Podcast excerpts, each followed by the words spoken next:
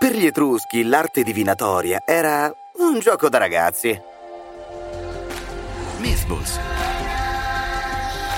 Pillole di miti da tutto il mondo.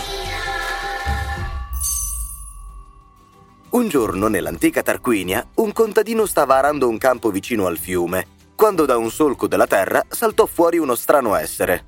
Si trattava di un bambino, ma aveva i capelli bianchi come quelli di un vecchio, la pelle chiarissima e gli occhi rossi. Disse di essere Tages, figlio del dio Tinia, e iniziò a spiegare come si poteva interpretare il volere degli dei. Subito si radunò una folla per ascoltare le sue parole, che vennero raccolte in tre libri sacri. Poche ore dopo, come era arrivato, il saggio bambino scomparve. Così nacque la ruspicina, la divinazione tramite le viscere degli animali. Già, e da quel giorno gli Etruschi non ebbero più paura di sporcarsi le mani.